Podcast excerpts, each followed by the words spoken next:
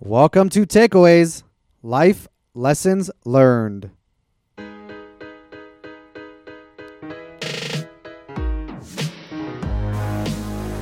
your host, Hayam Mizrahi, recording from MDL Group, recognized market leaders in commercial real estate brokerage and property management in Las Vegas, Nevada. Join me as I explore my takeaways from the people who have influenced me the most.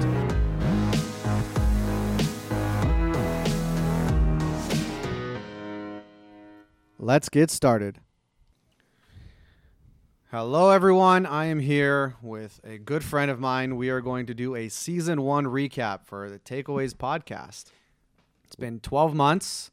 This is the 20th episode. And my friend is none other than Reed Gottesman, official title being Vice President and Regional Director of Leasing for Harsch Investment Properties. Hi, Reed.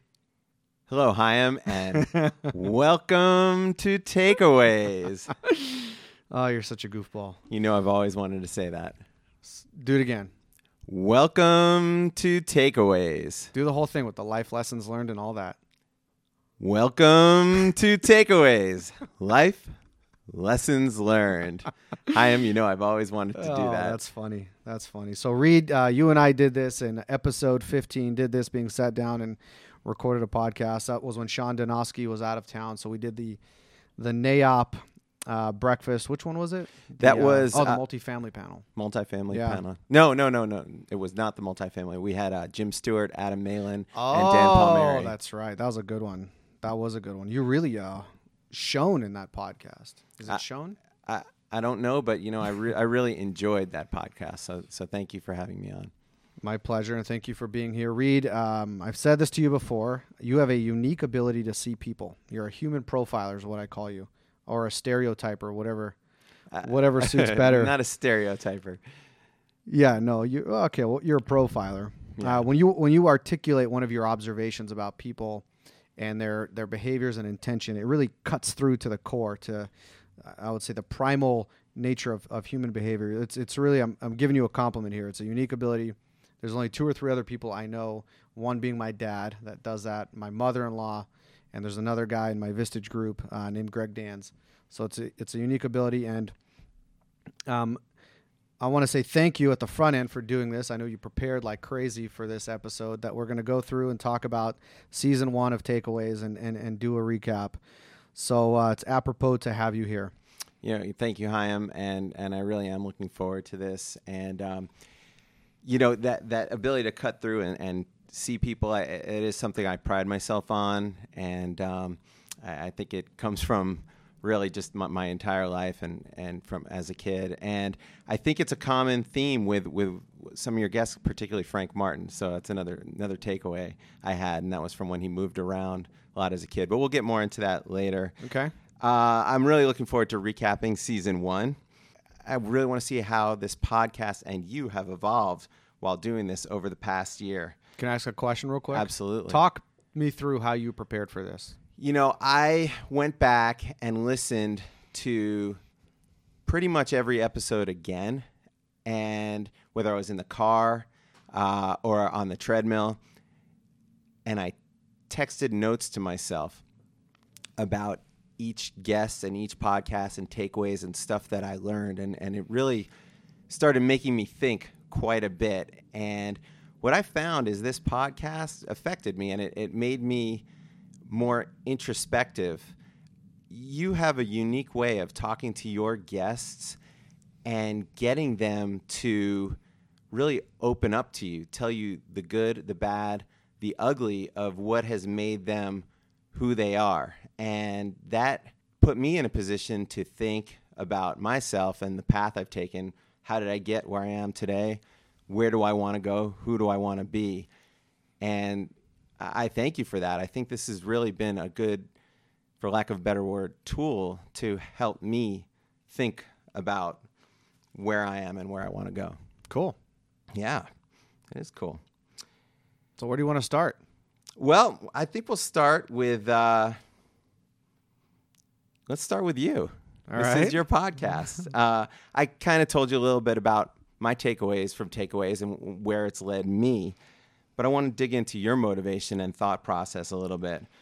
But first, I'm hoping that I'm speaking at the proper volume with this microphone because one of my takeaways was find the mic from Rick Myers That's on the first episode. Yeah. So the simple Find the things, microphone. basics, the fundamentals. Yeah. Find the microphone. So I'm finding the microphone and and finding my voice, and let's start talking. Ooh. So, what were you thinking when you first conceived takeaways? That's funny. Um, I actually thought a lot about this as far as what I was thinking, because it's easy to just, for me anyway, to, to have an idea and run with it and not really think it through and all that. But I, I, I iterated a lot about this this podcast. I think it started because I found podcasts as a medium and I really enjoyed it and I became obsessed with it and I consumed it a ton, uh, f- several different podcasts, and I got a lot out of it. And somewhere along the line, let me go back. I think it was 2016, the first time I heard a podcast. I want to say maybe a, year and a half, two years of listening to podcasts. Somewhere along the line, I thought, I want to do this. And the first time I actually said that out loud to somebody else was uh, summer of 2017. Uh, I was in Southern California with some friends on a, on a little vacation, and Aaron Silverman, who's a friend from our childhood, who um, really influenced me in this podcast in, in a couple ways. I said it to him. I'm like, I want to start a podcast. And he said, What are you thinking? And I kind of gave him some thoughts. And he challenged me. He's like, Listen, dude, you're not Tim Ferriss. So why on earth is someone going to listen to you talking to somebody else for 90 minutes? did and- you did you then say why not? No, Okay. not there. I actually took, I received that question as okay, thank you. I need to, if I'm going to do this, I really need to answer that question. Who is the audience? It goes back to another big influence of mine, Seth Godin, who he's prolific author, prolific marketer. He asks three questions. Who's it for? What's it for? And what is the change you're seeking to make? So I thought about that for takeaways. Who is it for? It's for people like me who uh, are continuous learners. They look for uh, a chance to receive wisdom, not just knowledge. Uh, I talk about in the intro episode what is wisdom different than knowledge.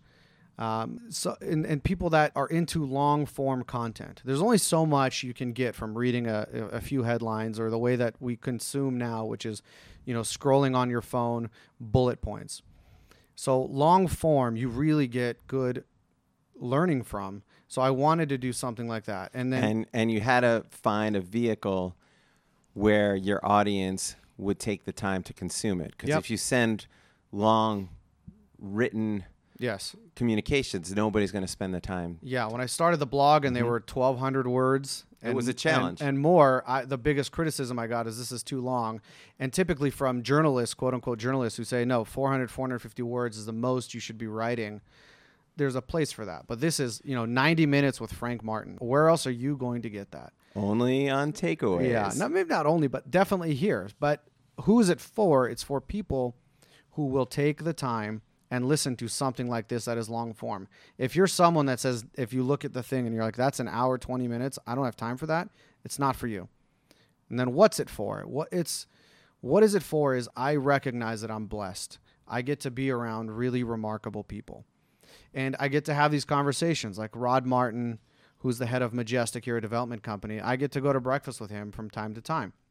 And we have wonderful conversations. And when you sit down with somebody like Rod for breakfast, it's an hour, it's an hour 20, an hour 30 minutes. Even Rick Myers, who I asked to come on the show. I can take these conversations in a meaningful way and put them out there for other people to learn from as well, if they so choose. So the who's it for, what's it for, and what is the change you're seeking to make?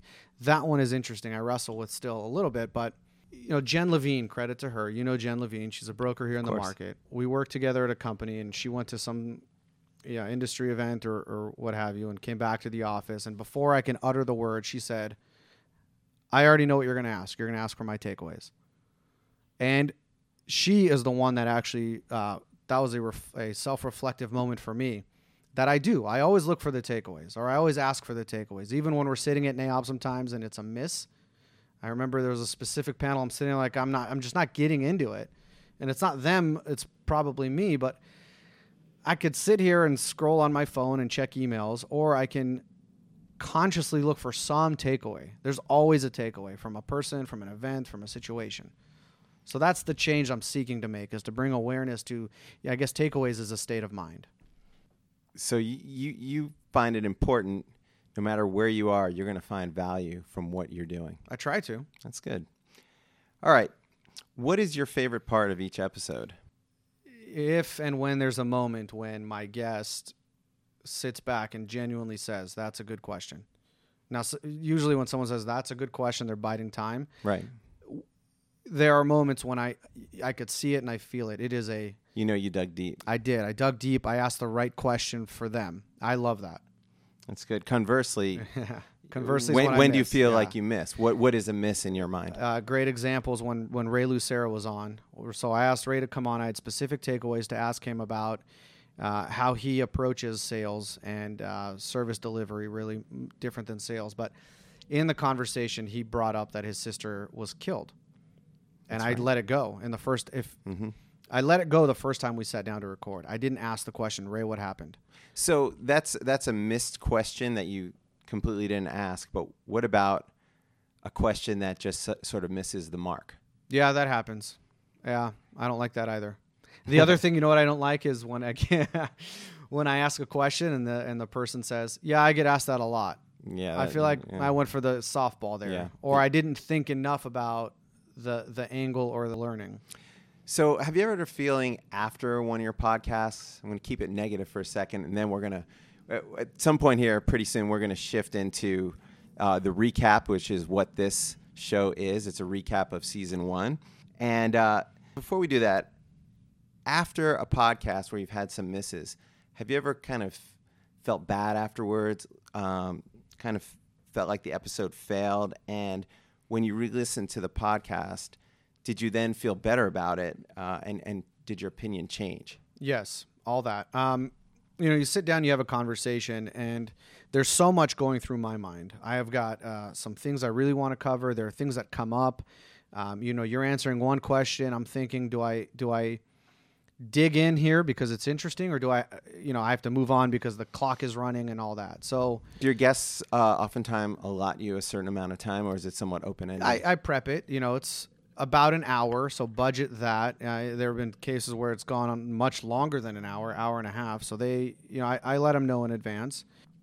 But kind of going back to, so when I get up, I generally have a feeling, wow, that was really good, but I don't couch it in how my audience will react. And there's a reason for that. Uh, it's really more of a feeling for me. There aren't metrics that I go to. And then when I listened back to it, you know, Frank Martin is a great example, and I'm going to risk him listening to this and, and saying, what the hell? So when I first heard back a portion of it, mind you, that was a long conversation, so I heard it back in Yeah, I chunks. think that episode was about an hour and 38 minutes. Yeah. Uh, I, the first portion, I'm like, I don't know if this is going to resonate with people, if they're just going to kind of like tune out. Wow. So then I, I heard it back. That's shocking. So there's a great example. My, my first reaction was like, I don't know. And then I heard it back again, and it's probably one of the best episodes. If if anyone's listening to this and did not listen to the Frank Martin episode, do yourself a favor. I, as a matter of fact, there's a general contractor that our company works with quite a bit, and I spoke to him yesterday.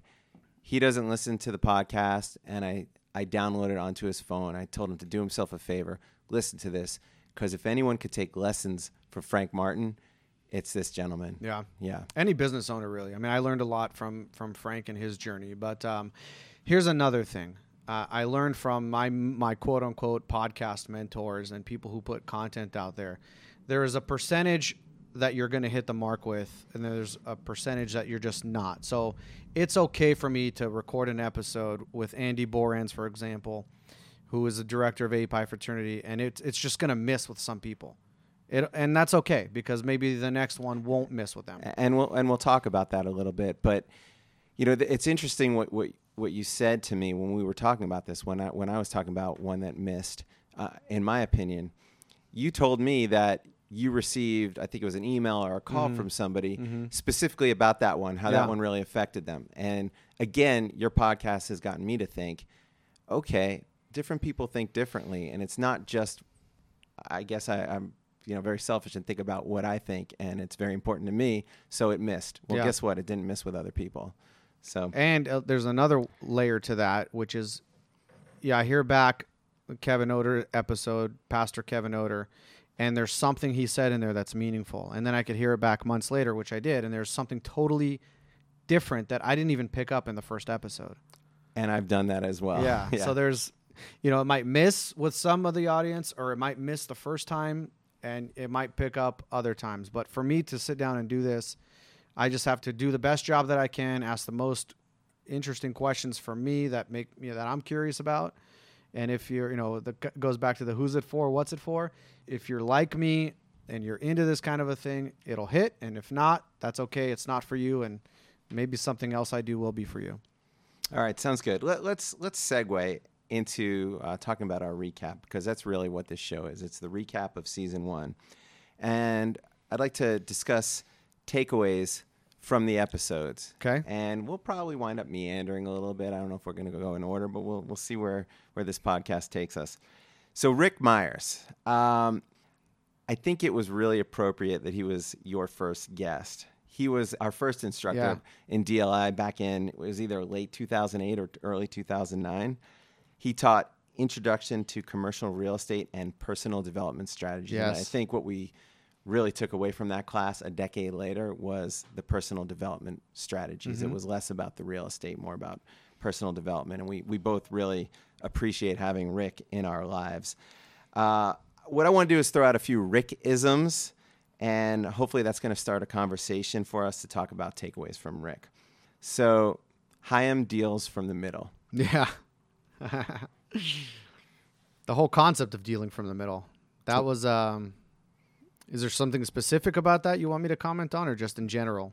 Well, I, I, I wanted to get you talking. Uh, if you do your homework, Yeah. um, and you're not the most talented guy in the world, you can you can compete, right? Yeah. Talk talk about it. Yeah, so that was an interesting one that uh, I go in. I, I was thinking maybe Rick and I are going to talk about five very specific takeaways that I learned from Rick. It matters, uh, stature, and then he throws this at me. And never heard it before. First time I was hearing it. Yeah, you, you deal from the middle. I think I rewound a, a few times on the podcast. Is it correct to say rewind now because we don't use tapes? Yeah. Whatever. But um, because I really kind of wanted to understand the concept, and I think I even called you. I said, what, Yeah. what is it when you Yeah. deal from the middle? And you explained it to me. Yeah, no. So that was he brought it up then, and I I was like, wow, that's interesting concept. That okay, so I deal from the middle. What does that mean? I'm not arrogant. I don't show up thinking I know everything, and therefore I'll stop learning, stop developing, uh, and at the same time, I'm not at the other end of the spectrum. And not just me. I mean, the whole concept of dealing, dealing from the middle. You're not at the under, other end of the spectrum where you just you don't care. You go home from work, you grab a six pack, you watch Netflix until you fall asleep, and you don't do anything to improve yourself. You're in the middle. You're not a freak of nature like he talked about LeBron, which Yeah. I'm not. Um, but at the same time, you develop yourself. You f- you worry about the fundamentals. That was really the core of his message. Uh, you put yourself in, in in situations and environments where you will learn and grow. So that was a cool one that he brought up. He also said that that you try to lift up your friends, and I, I think that's been apparent in really in your life, your your long term relationships with friends and and family, and your company, and what you've done and how you try to truly help people within your company. So that's you. good.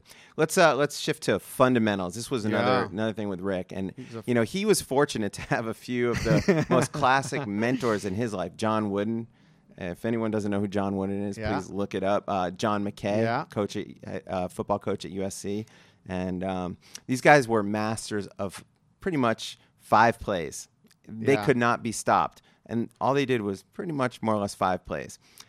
And what Rick was saying is just do a few things very well. And in a separate episode, I think you kind of said something different that resonated. It was just because you passed medical school does not mm-hmm. mean you can perform heart surgery. Yep. So I think that goes back to fundamentals. So, t- mm-hmm. so talk about that a little bit. Yeah, so you know Rick clearly when you hear him talk, he is a he is obsessed with fundamentals. He talks about in sports the the Blocking lead leg, and tackling. Yeah. and that's true in life. I mean, D, flash forward to an episode with Dean Wilmore, and he talks about sales fundamentals. Exactly. Fundamentals are fundamentals, and if you master the fundamentals, you'll do very, very well. Uh, there's a jujitsu term, position before submission. That's a fundamental. Get in position before you go for the kill. There's a funny story, though, that I want to share about that particular thing you brought up about John Wooden and John McKay. So, and having Rick Myers on as the first guest.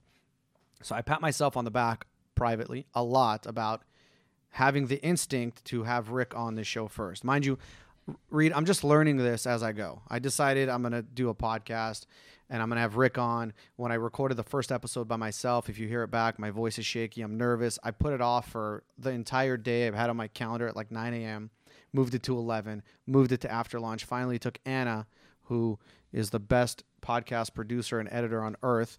Anna came in, plugged in all my equipment, put the mic literally in front of my face, and said, Start. And I didn't want to do it, and I was freaked out. So I'm learning as I go. I have an instinct to bring on Rick. I bring him on.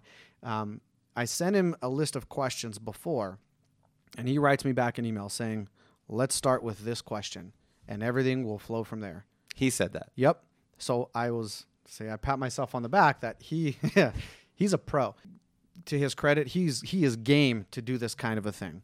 So have him on. He moves the question. We'll talk about the question, and all of a sudden, from that question came those answers about John Wooden and John McKay. Mm-hmm. And the question was, what one thing or person or event in your life defined or shaped you the most? That was my. It was going to be my last question, and he moved it to the top, and that had an, a obviously, if you listen to this podcast, profound influence on the podcast because I start with that question now with everybody. With fear of saying our go-to word that buys us time, interesting. Yeah. That's actually Yeah. interesting. I've always looked at Rick and looked up to Rick as the gold standard of public speaking in our community. Yep. And another compliment to you is you went from the beginning being really nervous on this podcast, uh, preparing, over preparing, um, sometimes feeling sounding like you're reading stuff, uh, to the end where you're really approaching. You're not there. None of us are there, but you're approaching Rick's standards. So good on you. Thanks. Uh, Rick talks about what are you going to say when you get the microphone, not if you get the Yeah. microphone, and how important to, to us is that. And I've noticed that at SIOR and, and other places, you're always prepared with questions, and that, that's talk about it. that specifically, there's another person that I've thought about bringing on the podcast, and maybe I will for season two. His name's Dan Doherty. You know Dan. I know Dan; uh, he is the most charismatic person I know. I learned that question asking from him. Just sitting there watching him, he probably doesn't even know that. Anytime there's a panel, there's a speaker, there's an opportunity, Dan asks a really good question. I remember when it was cemented in my mind. There was a new developer to the market. They were sponsoring SIOR, which is a designation. Society and in, Industrial and Office Realtors. Yeah, so the chapter meets once a month. There, there's a speaker, and then there's a conversation about what's happening in the market that's that's current and relevant. And it's it's really the power players of office and industrial real It estate is. in It's our a, in our it's a great room. in our market. And here's this new developer to the market. They they pay the big money. They're the sponsor. They're up there. They're talking, and then they open for questions. And Dan's hand shoots up, and he looks at them and he says, "What's your funding source?" Ah, my jaw dropped. I was like, "You can't ask that question." That's what I'm thinking. Who the hell is he to ask that question? And the developer kind of stuttered a little bit, backpedaled a little bit, and then, you know, got a little courage and answered the question. And, I, and that was that was a Dan Doherty. That's one of my takeaways from Dan Doherty. He always has a strong question. Agreed. And that was one of my takeaways from the Jeff Finn episode is I wanted you to get more into the funding source. And oh yeah, yeah.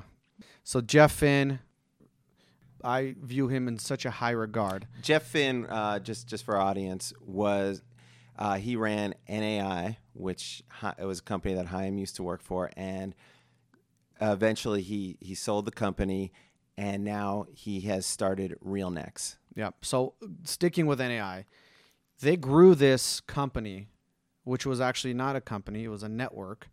It was actually not a network, it was a managed network. They created a new category.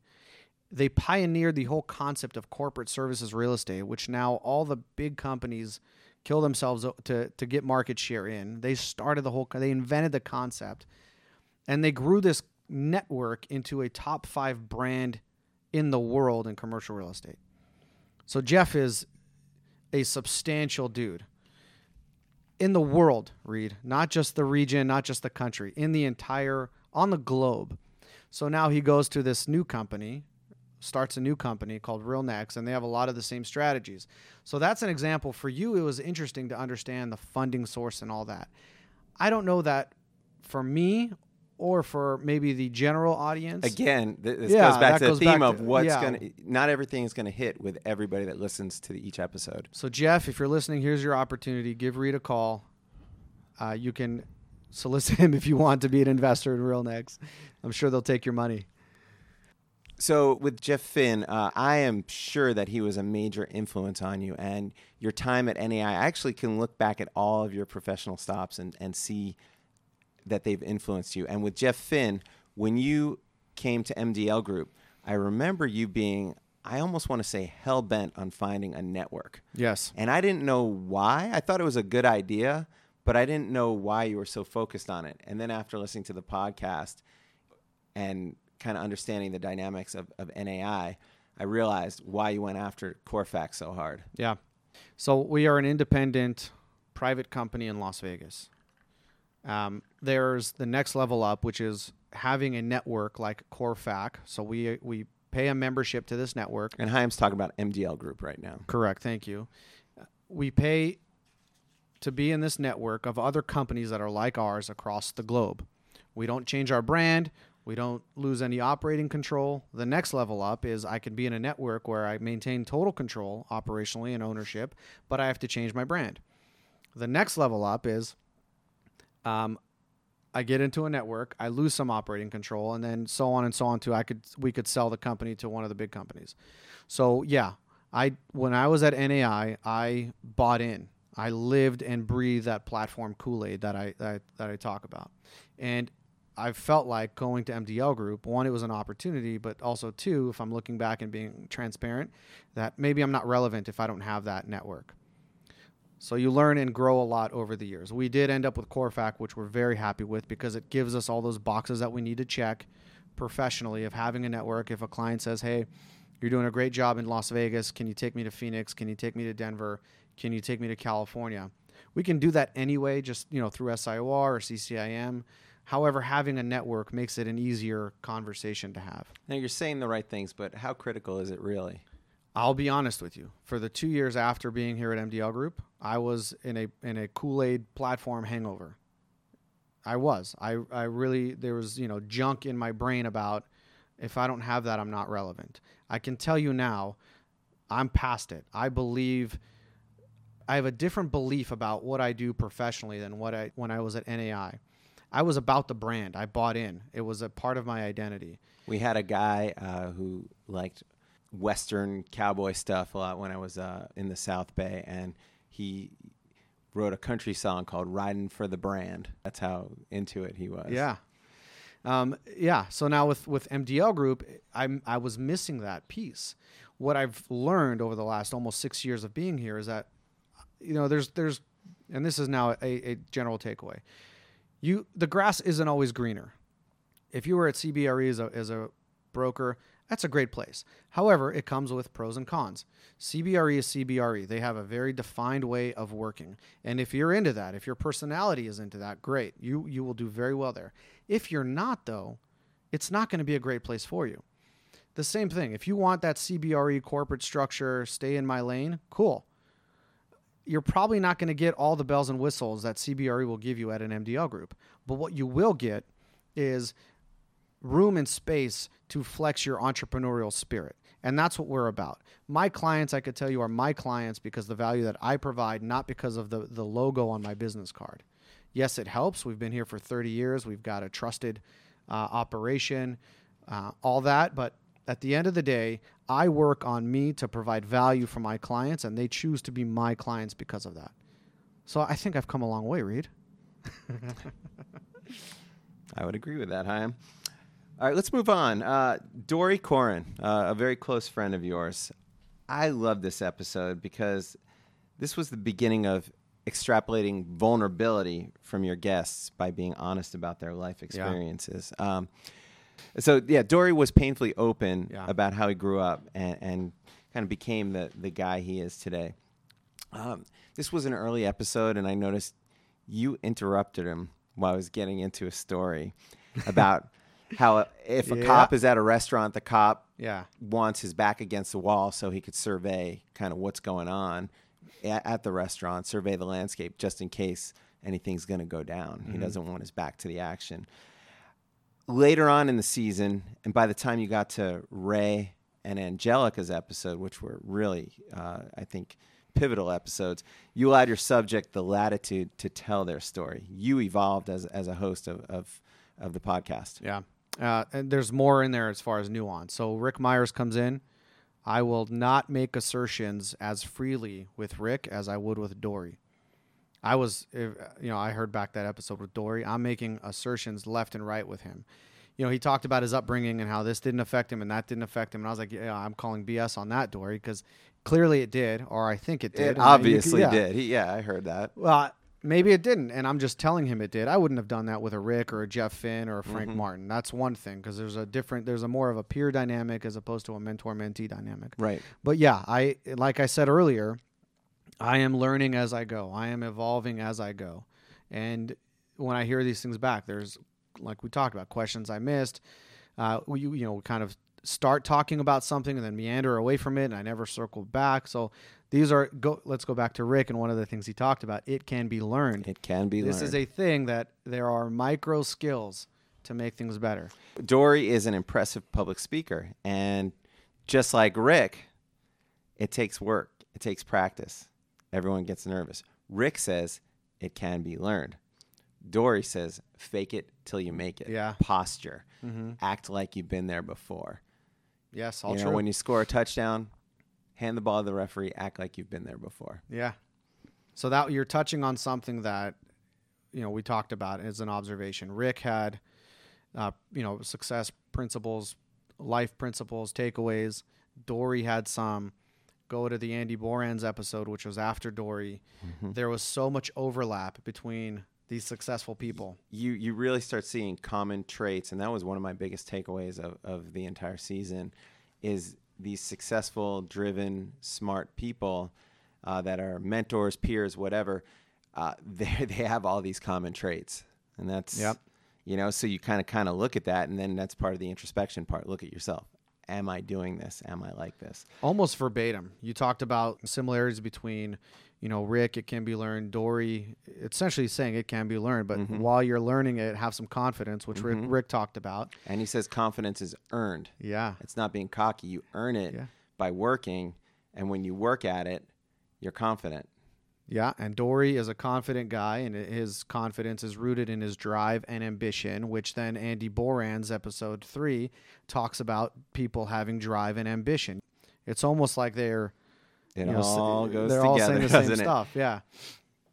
Well, tell me uh, about this: pebble, rock, or bulldozer.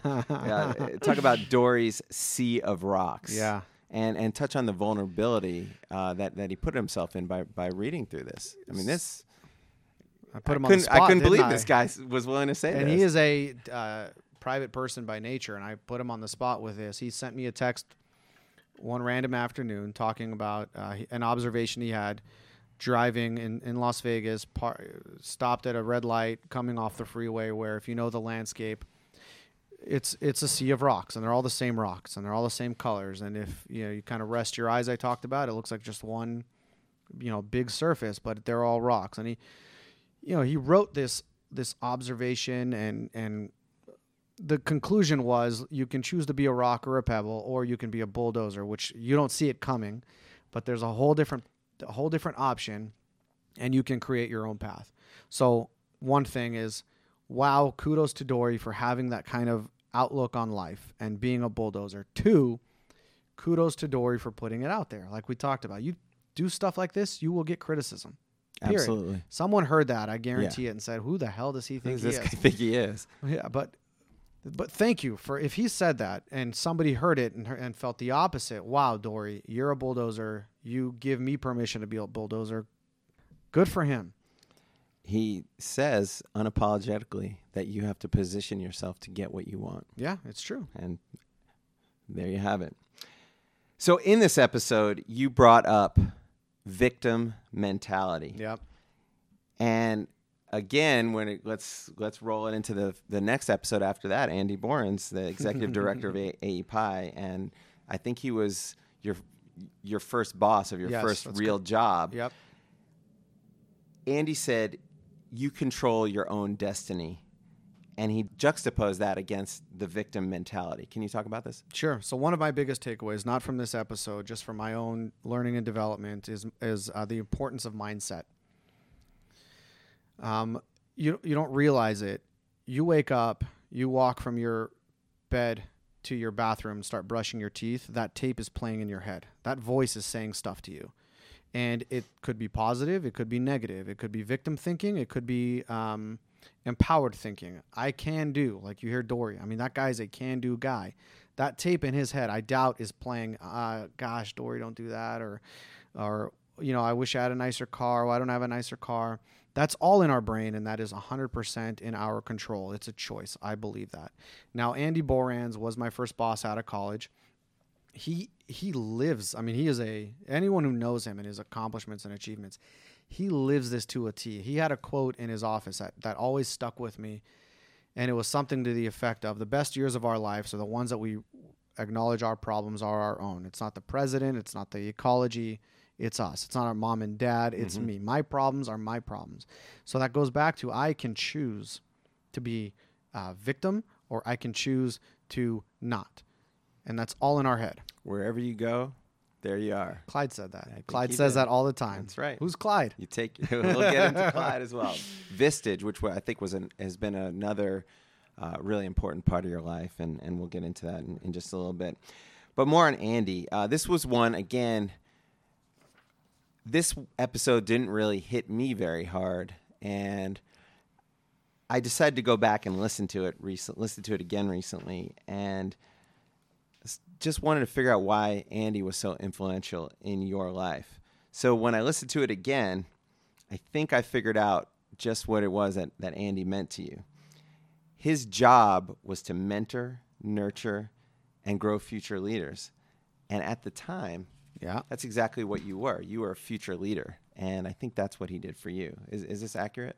Um, yeah, and I'll be a little vulnerable with you and, and transparent. So at the time, I talk about how he uh, identified me. He gave me a scholarship. He put me on a plane to a convention with other leaders. And this is a time when you know my mom had a gambling addiction. We Really? learned that we have zero money in the bank account. Everything's been gambled away.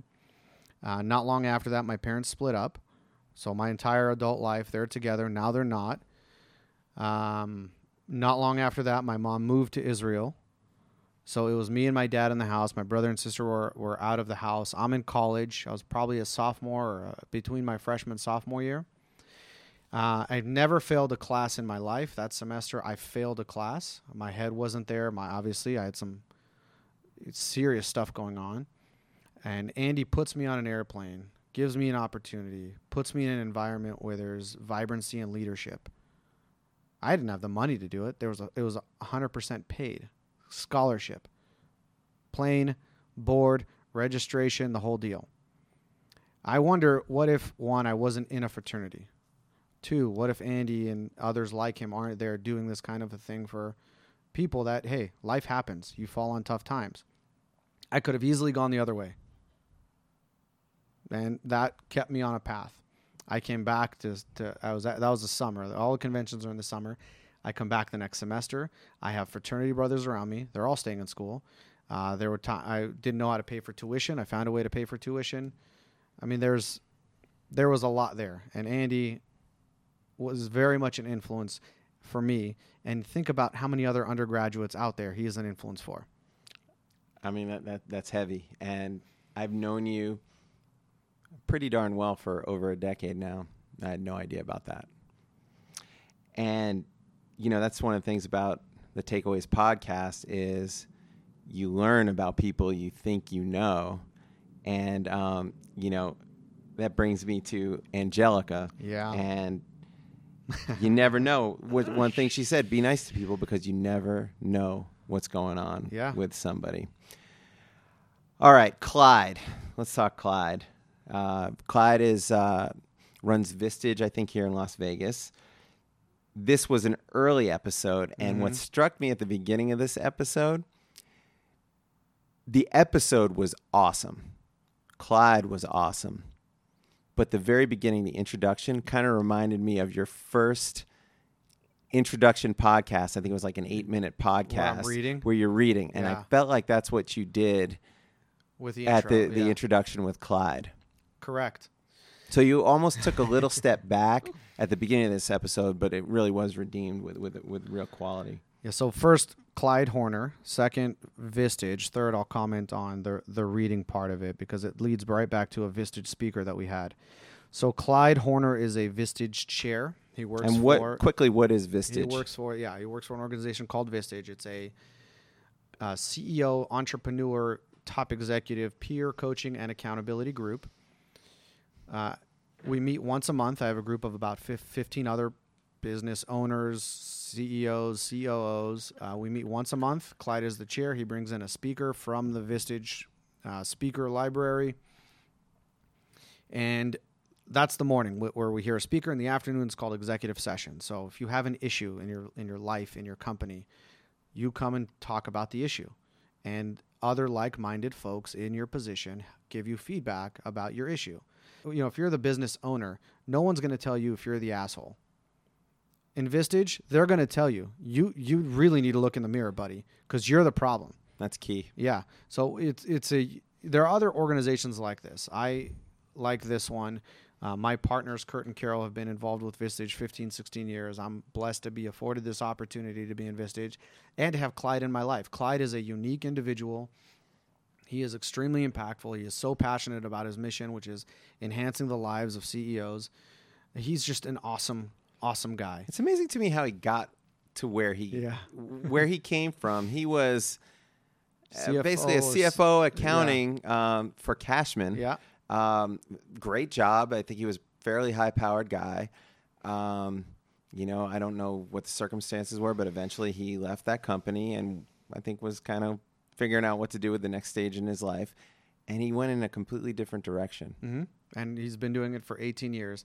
And then back to your original question why did I read his intro? So we had a Vistage speaker uh, a few months probably before this that was a um, speech coach. What's that movie with the like the Prince of England that had the stutter and he had to get coached to to give a speech, and they did all this wacky stuff like they they put a uh, a wine cork in his mouth and they made him talk like this with a wine cork to help him with his speech and Reed, I'm going to talk to you in a way that is really If our weird. audience could only see Chaim's face. right Describe what I'm doing. I don't know how to describe what you're doing. so I'll describe it. Imagine I have a rubber band in my mouth, and every time I extend, my mouth is moving like His a rubber band. His face band. is contorting in Yeah. interesting directions. So these are some of the things that this that this Vistage speaker had us all do. So mind you, this is 15 like powerful people, you know, and she's making us do this stuff in front of each other. So she had us write an introduction to like the person to our left in the room. That's what I wrote out for Clyde. I wanted to introduce him in a different way than what you typically do. I wanted to really talk about who he is and what he does. So I did read it. I didn't just kind of Yeah. flow with it. and it, you know, I think it's it's a tough balance because you want to make sure you get all the information out there because otherwise, afterwards, like, gosh, darn it, I Yeah. I forgot to say that, and then you Yeah. go disappointed in yourself. So I, I get it. All right, so because of Clyde, uh, I know you're always telling me when when I s- say something. uh, For example, we we do our NAIOP programs together, and I say oh, we can't do that, and you always say why not? Yeah. And I'm always, you know, my instinct is often we can't do that, and and you are always, why not? And I think about it for a second. I'm like, you're right. Why not? Let's give it a try. And, and you know, so so one thing with you is you always reach for the moon. You're not, you're never afraid to just kind of think outside the box. And So let me and- talk about the why yeah. not or why wouldn't we do it? That's another way to ask that question. Why wouldn't we do it? Yeah. So that's actually Kurt Anderson, my partner Okay. here, here at MDL Group, who's the CEO of his accounting firm, FAL. Kurt's been in Vistage for 14, 15 years. He um, he actually stepped out of the group so I I could step into the group. But that why not or why wouldn't we do it? That is that is very much Kurt Anderson. But it's in the family of Vistage. You know, Clyde talks a lot about asking questions and c- go back to Rick, it can be learned. Asking questions can be learned. And Clyde goes through a he was trained in this as a Vistage chair. When you ask somebody, Reed, why wouldn't you do that? You immediately get defensive. Because don't I used to get defensive when you asked me that, and Not- I don't anymore? anymore because I've kind of learned mm-hmm. where you're coming from. you've evolved in a Vistage kind of a way. And I, I, I, no, I also I understand your motivation. You lift your friends up. How do you mean? You are not. People have a tendency. I would have a tendency to get defensive if you asked me that. Mm-hmm. Why not? Why wouldn't you be willing to do that? Mm-hmm. And then I would get defensive. Whereas now I actually know you're coming from a place of, why not? Why don't we try that? We Yeah. could do better. You're trying to lift me up. Thank you. But Clyde would Clyde would take a different spin on that. Now think about conversations with your wife, think about conversations with your kids. You go if you ask a why question, it causes the person receiving the question to get defensive. Don't question me. If you ask the question starting with what or how, it changes everything. How would you do that? just like you did. How would I do that? So you asked me how would I do that. Now I have to think about how I would do that. Mm-hmm. You didn't say why would I do that because I would say you do it. Because I'm, now I'm a- defending myself. I'm becoming a better parent and husband because of this. How would I do that, Reed? Well, I think about what is it that I'm really trying to understand, or more importantly, what should you understand? And I would ask you a question so that you're reflective about it. And typically that starts with what or how. Reed, how would that look if we did that? We can't do that. Well, how would it look if we did it? Right there, it changes the whole conversation. It changes the whole reflection of whatever it is you're talking about. That's that's the magic of Clyde. The magic of Clyde. So here's an, another concept, and I don't know if it, how much, uh, you know, if this is something that, that you've kind of taken away from from these podcasts, but I've heard it from a number of the guests. And Clyde said, "How do you reconcile responsibility versus taking a chance?" As we all get older, Mm. the tendency is to get more conservative. Uh, one of your guests, and don't know if it was Clyde or not, said, "Protect what you have." Can you talk about that a little bit? The first thing that came to mind is Pastor Kevin Odor. So one of the episodes that I recorded Another this year, Vistage. he's in Vistage. He is senior pastor of Canyon Ridge Church. So Kevin talked about the stages of a man's life, or you can look at it stages of a person's life. And candidly, when you're 20 years old, you could take more risks than when you're 80 years old or 70. So that to me was a it was a takeaway. I'm 38, turning 39 in January of 2019 this is a this is a period of my life where I could and should be focusing on certain things. I ever since that episode, I've been thinking about my life in spans of 10 years. That's right. So in, from 40 to 50, what will I want to accomplish? I have realities right now between those ages, 40 to 50, that I I have. Period. It's not like when I was between 20 and 30. I didn't have kids when I was 20 to W- 30. was Clyde the one talking about the wounded warrior? That was Kevin. Kevin, That's what I'm talking about. The stages of a man's Mhm. life that he talks about. Their names for it, their Mhm. their descriptions, and things that you should be focusing on to optimize those periods of your life. Right. Okay. Let's move to the second. Clyde was so good that you brought him back for a second episode, and that was the Tuesdays with Morrie episode. And that focused on the book by Mitch Albom, Tuesdays with Morrie. And uh, if, if anyone has the time, grab that book. It's a quick read, and, and it's, it's very good. Why don't you quickly Yeah, say I read the tell what book. I read the book in college. I don't remember why or how.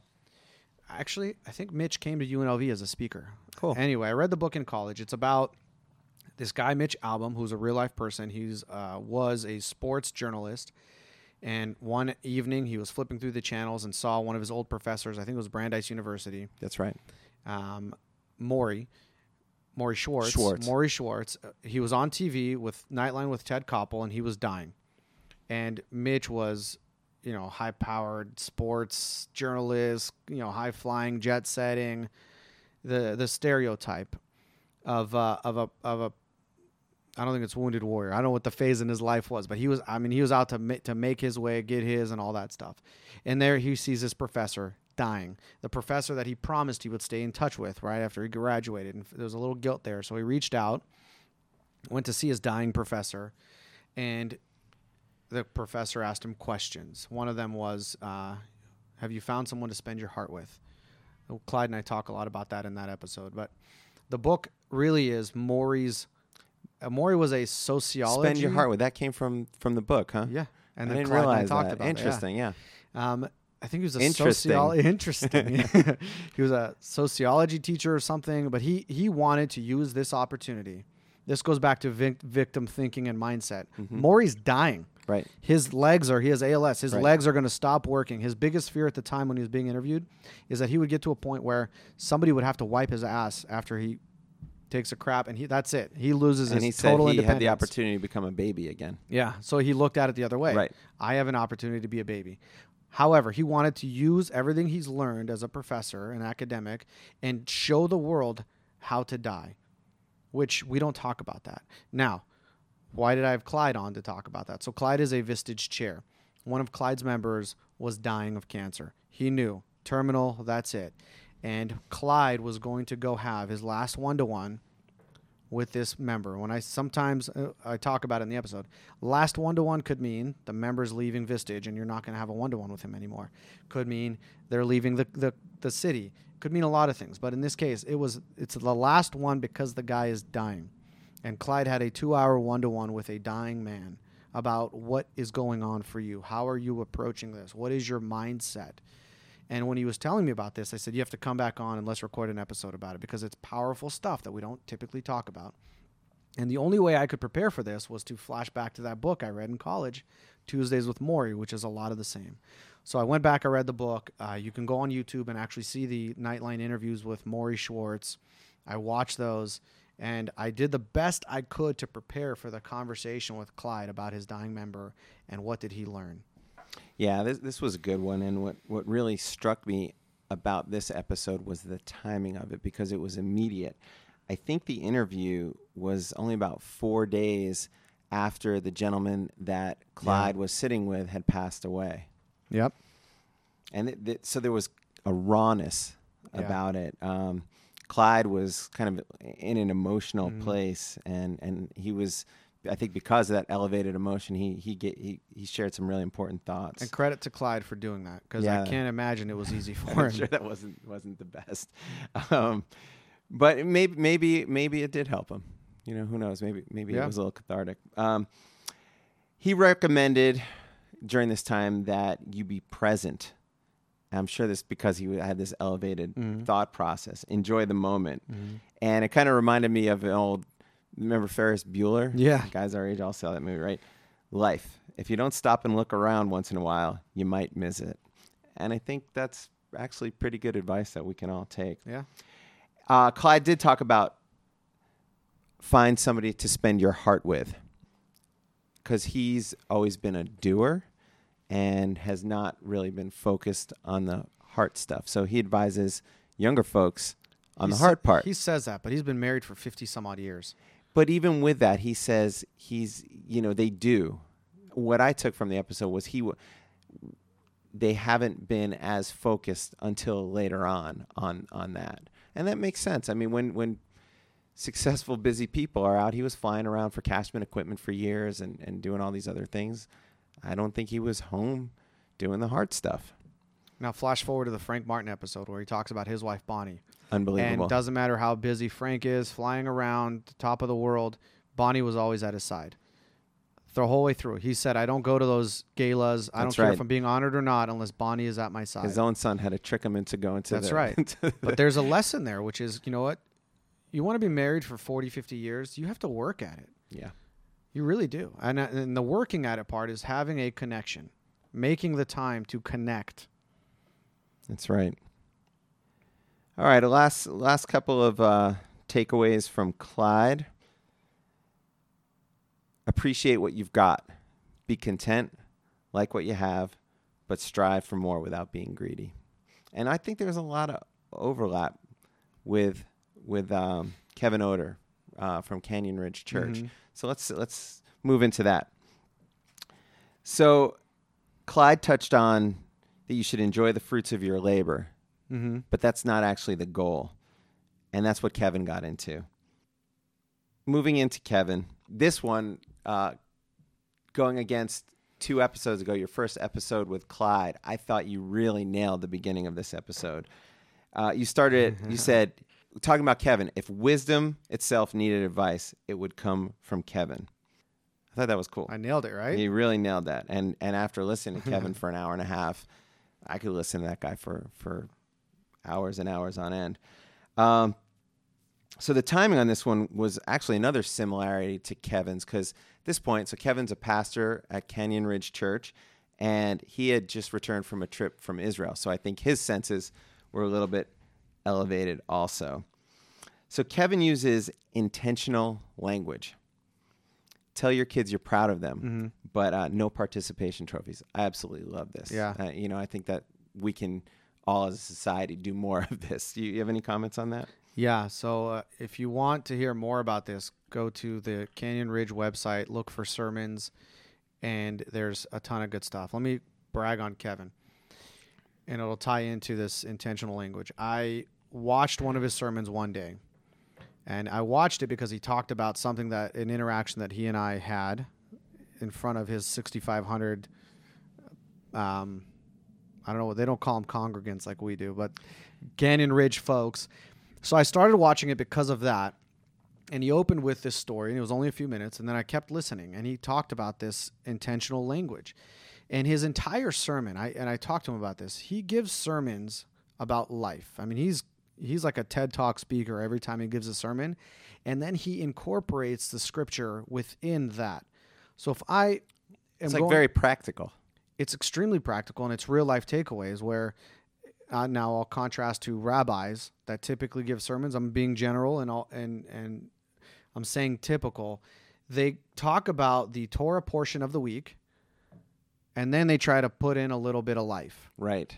which It's like the opposite. I'll be honest, that doesn't do it for me. I'm with you, brother. It, it I understand the importance of learning Torah and the Bible and religion, How does this but the way to me? Kevin does it is he starts with this is how it relates to you. Right.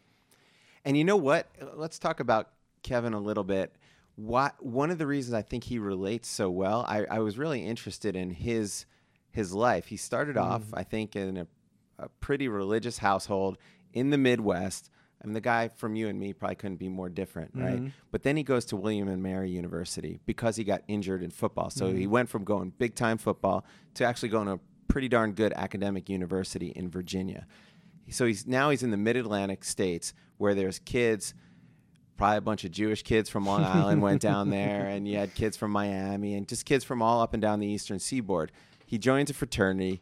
He's totally out of the element where he grew up in, but mm-hmm. he really embraced it, and he had the opportunity to see what how the other half lives and embrace that and i think that that really helped him become th- the pastor and the interesting speaker that he is today his life experiences Yeah, I would say so. He um he really is just a guy's guy. Yeah. And he doesn't joe know, sixpack Joe Sixpack. That was brilliant. Mm-hmm. One of the best business lessons I ever learned from Kevin Odor. Doctor Kevin Odor. dr kevin odor he talks about from success to significance and this was another frank martin Yeah. take. Uh, you know, you, you could be successful, and it goes back to the fruits of the labor. It's not the point. But go back to Clyde now, where you talked about he was a COO of Cashman Equipment, then he goes in a totally different direction. I wonder if at that point in his life he was looking for significance because he had already achieved the success. I would say so. Kevin Odor talks about that too, and this really landed on me hard this year about and e- even Dean Wilmore actually we uh we not for the podcast but a few months before he told me about a book that is the same kind of a concept. One, This is one- Dean? Dean Wilmore g- talked to me about a book that he read a long time ago. Once you have everything that you want, then what? And it's the same thing of success and significance. And here's where I wrestle with it. I you know, I talked about my age, 38, 39. At what point do you ch- do you switch from chasing success to chasing significance? And i if you go too early, you know, maybe you're not as successful as you as you could be or want to be. If you go too late, maybe you're not having a fulfilled life. It, it's probably one of those things that you don't know you're there until after the fact. Yeah. It's it's probably tough to consciously really know when you make that switch unless a significant event happens. So this success significance is there's you know I think there might be a whole book about it, but there's certainly a lot of work on this from John Maxwell, and the way that he defines them for a distinction is success is pursuing um, things that are for you and you're increasing your interest. Significance is when you shift that to helping others get That's right. success from the, for themselves. And then Kevin talks a lot about it, kind of at the end of the episode. Um, that is what is lasting in this world. I was actually just in our Vistage group yesterday, and Kevin was off to to do a funeral, and he talked about at a funeral.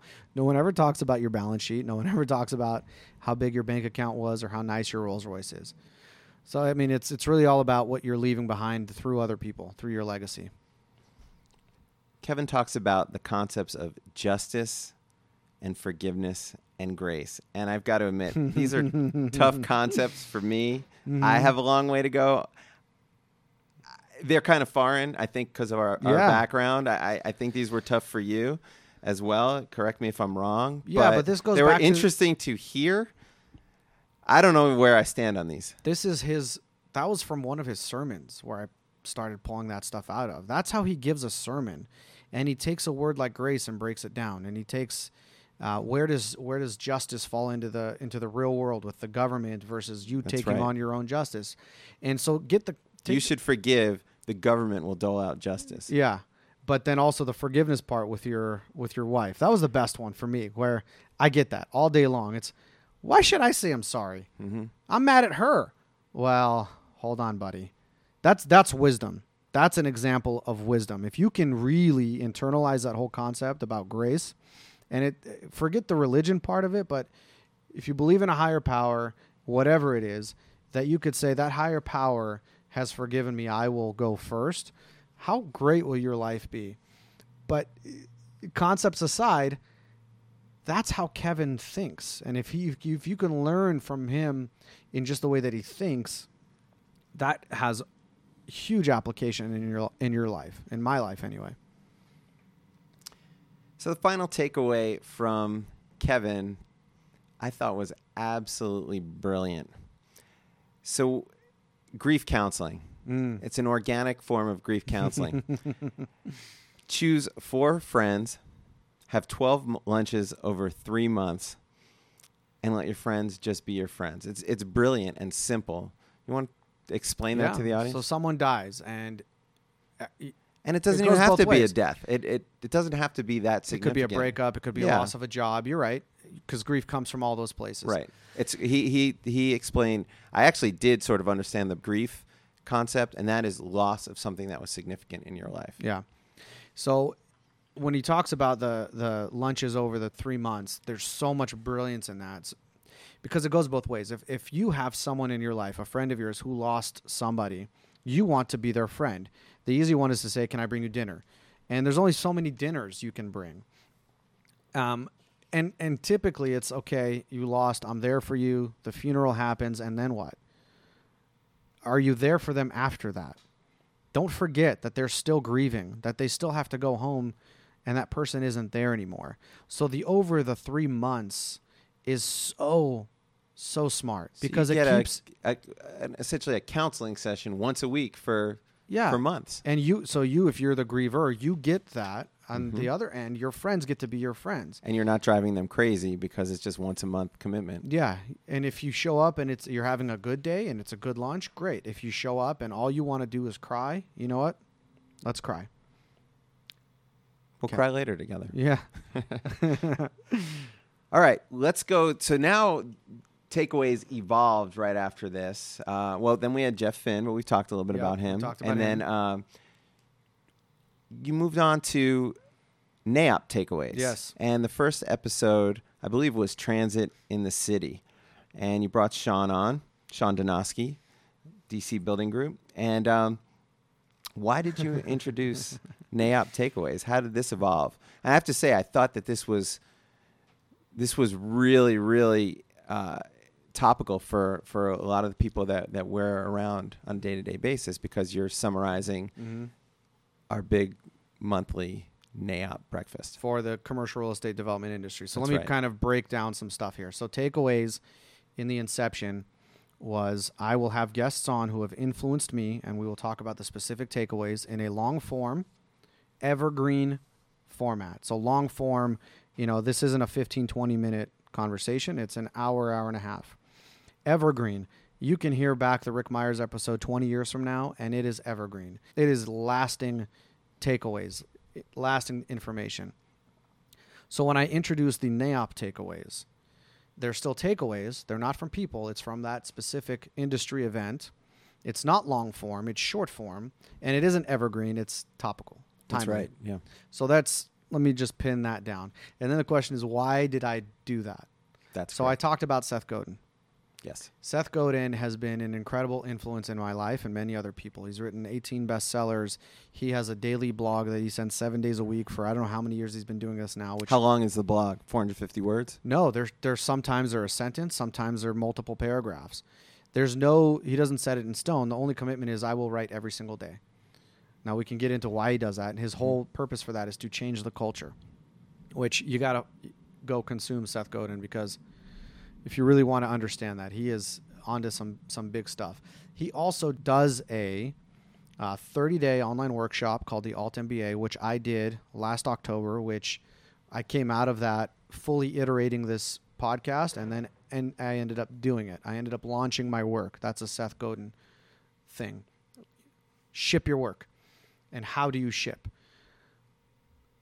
So I'm thinking I want Seth Godin on my Takeaways podcast. Let's go get him. How do I get him? I sent him an email at the encouragement of one of my alt MBA. Did you Cohorts. send did you send a package to his mailroom to be delivered to him? Nope. I sent him an email. Okay. That's it. It was a very short email. I thought carefully about what I was going to say, how I was going to ask. I sent it. I think uh, 11:30 p.m. I mean, late hours.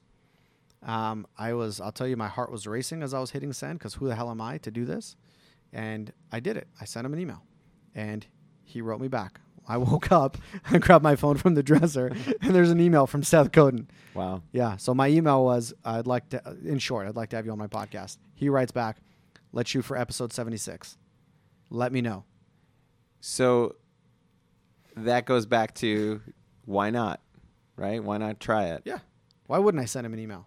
What's the worst that can happen? Yeah. He doesn't reply. Yeah. He replies and says, go F yourself. Or he replies and says, let's shoot for episode 76. Mind you, this is around Is that what he said? Episode 76? He said, let's shoot for episode 76. Okay. Let me so know. So now you have a goal. So let me let me tell you how brilliant his, his answer was. Even if he never comes on, what did he just do for me? He made you get to episode 76. How can I? What can I do? How can I get there faster? By April, I think I had only I'd only launched about episode seven or eight. Do the math. By the time seventy six comes around at that pace, it's going to be four or five years from now. Well, if if I'm not mistaken, we're at episode 20 now, and is that because he motivated you to add in the NAIOP takeaways? He not the specifically that, but he created a a uh, thought process for me about what can I do, and I wanted to maintain the integrity of takeaways. And I'm already at NAIOP, and I was actually writing about my takeaways. So I said, let's just do a podcast. Yeah, because you were already uh, sending a blog out yeah, to, to us, and, and people like me were Yep. having trouble because they were so long and it took too Yeah. long to read. yeah. So innovation is, or Now the mother the car, of necessity, this or is whatever. great. In the car, listen to the you know it's 20, 25 minutes, whatever the NAIOP Yeah. takeaway is, and it's it's great. It's good information. yeah, and people have have responded to it favorably. Excellent. All right, moving on. Let's move to Ray Lucero. So you had a couple episodes now after this, uh, Ray and Angelica Lopez, that completely changed, I think, the trajectory of, of what this podcast is, and it really added added a heart and and even more of this vulnerability. Um, these folks, more peers, people that we know, um, at Jared's house multiple times over the years. I've I've had a whiskey with Ray. We're not best friends. We're acquaintances. I always thought he was a nice guy.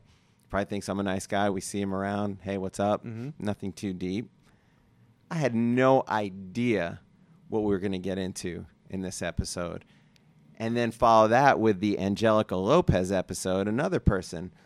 I knew she lived at Jared's house, Jared Katz, that is, who's a you know Hyam's partner at MDL Group and and somebody that I work with closely and, and a close friend of mine. And he never told me why Angelica lived at his house. I just knew Angelica lived at his house. I just figured, I don't know, I didn't really think twice about it. I'd been there and I've had a drink with her as well. At this point, we took on a twist, I think. So Yeah. so Ray, it started out we're talking about ease of use, Mm-hmm. business and Yeah. life, um, living an intentional life, kind of your typical stuff, and then bam, typical guy Yep. had this life changing event. Yeah. Talk to me. So I didn't set out with Ray to have a different type of episode. It was going to be the typical takeaways because I actually did learn a lot from Ray with that one question that he asks, "How can I help you?" How that's can how I help you? that's how he leads, and that was for me a life changing takeaway when he when I met him and he asked me that question. I changed my approach because of Ray. So, but when we were talking, with this goes into you know missed questions. At some point in the conversation, he says, "My sister was killed." I let it go. The first time, You were were you just you didn't know this? You were just taken aback. I had an awareness around it. I didn't know any of the details, or I couldn't recall them in that moment. But at the same time, again, you know, it can be learned. I'm I'm learning. I have a microphone in front of me. He has one in front of him. There's a recording device. I'm going to publish this publicly or broadcast it publicly. I didn't know if he would be okay with me asking Ray what happened with your sister. So, I, but I'm, I'm hearing it back, and I'm like, I missed a big question. So I asked Ray, what do you think? I missed a big question. Would you have talked about it? He said, Yeah, absolutely. I'm totally open about it. I was on the board of SafeNest because of it. Would you mind coming back and, and recording that that piece? So now we'll get into some technical stuff here. So I, I had him come back. We recorded the piece. It's uh, not, you know, a 20 second clip. It was a few minute conversation. Ray, what happened? You know, my sister was killed. She was murdered by her boyfriend at the time, domestic violence. We get into this really robust conversation. And I didn't know where to put it. I didn't know where to put it inside the episode because my editing skills aren't professional. So we put it at the front end, like a like an episode teaser. But what I learned is when typically the professional podcasters do this, they put in their music too. So that the I know. listener, I'm, I'm like, am I at the beginning of this episode? That I was, the feedback I got. Everyone said I kept rewinding and rewinding because I thought I missed the, the beginning. No, I just plopped it in there. And then I kept waiting for it to come somewhere in the middle of the episode, and Yeah. it never did. Yeah. No, because yeah, we didn't put it in Right. there. exactly. So I am learning as I go. Now, he brought up Angelica in that episode. Right. So that was me just going with the flow of saying Angelica is not a typical candidate for my takeaways. I don't have three to five specific things. However, there were her takeaways from her experiences that are equally as meaningful that we can talk about. So I started the process with her. Would you like to come on? Absolutely. What can we talk about? Here are some thoughts. She gave me some more thoughts, and we ended up with what do people typically think about domestic abuse and domestic violence? All those questions that you think are just arrogant questions or uninformed questions or just you know your typical questions. Why didn't you just leave? And there's so much complexity to that. So she again credit to her, she let me ask those questions. You know, why didn't you leave? What did you do to deserve this? That's if people aren't asking them out loud, they might be thinking that. So let's talk about that. And she was game for it. And man, did she do a great job. One of the most listened to episodes that I, I have recorded this year. Yeah, I mean, it, it, this one hit hard, and really, just it was amazing that these are people we know, Mm. and who knew? Who knew? You didn't know about my mom. I did not know about your mom. Everyone has something. That was one of the takeaways That's from right. Angelica. I don't care who you are. Andy Borans talked about this actually. Some people are born with a silver spoon in their mouth. Some people are born into extreme poverty. Most of us are somewhere in the middle. You don't know what what someone is coming to the table with, so just be kind. Another takeaway I want to mention from this that we're we're talking about is anything you're doing in life, choose process over perfection. If I would have said I need to be perfect and have all of this dialed out with this takeaways episode, you know, I wouldn't have asked Ray to come back because it was imperfect the way that I plopped in that intro. Right. I wouldn't have had Angelica on because it wasn't a part of my perfect process of, you know, people who have influenced me. But it's evol- even the NAIOP thing. I would have not thought about that. I chose process, and let's just see where it goes. And it's okay to be messy. I, I, I, I think you're right about that. I really do. So this episode, it, it really kind of morphed what what takeaways is and maybe can be. So, like you just said, it was Angelica's takeaways from domestic violence, from Yep. experiencing that. So, is it possible that your interviewees' takeaways from specific subjects may become a direction that the show goes in the future? It is possible, and that was some of the feedback I got from uh, this year. You know, you become a podcaster, and you put this stuff out there, and people give you feedback. And some of the feedback is, here's some ideas of what you can do with the show, and it was that this person is really interesting. I would love to hear them on your show. Now I have to fit it within my format and my integrity, but the evolution of where this could go is that, yeah, like I could have Tina Quigley on, the head of the RTC, and have her talk about her takeaways from transportation. I'm sure that would be really fascinating. It has nothing to do with me, but my my then job is to shift into a different kind of interviewer. And if you have Tina talking about transportation and transit oriented development, it will be interesting Of course, because it's Tina. because it's Tina, the Quigley factor, That's like you called it Yeah. on the first NAIOP Yeah. takeaways. But then there are other, you know, there's if we go so if we go in that direction, there are interesting people in Las Vegas that are doing interesting things. Uh, there are interesting people in our industry that are doing interesting things that might not live in Las Vegas. But for me, I really want to anchor it in. I don't I don't just want a show where I'm having people on because I'm trying to sell advertisement. I don't sell advertisement. I'm doing this as a hobby. I'm doing it for significance, not the success. So I would really want to think through what is what am I doing here? Who's it for? What's it for? What is the change I'm seeking to make and keep it within that integrity.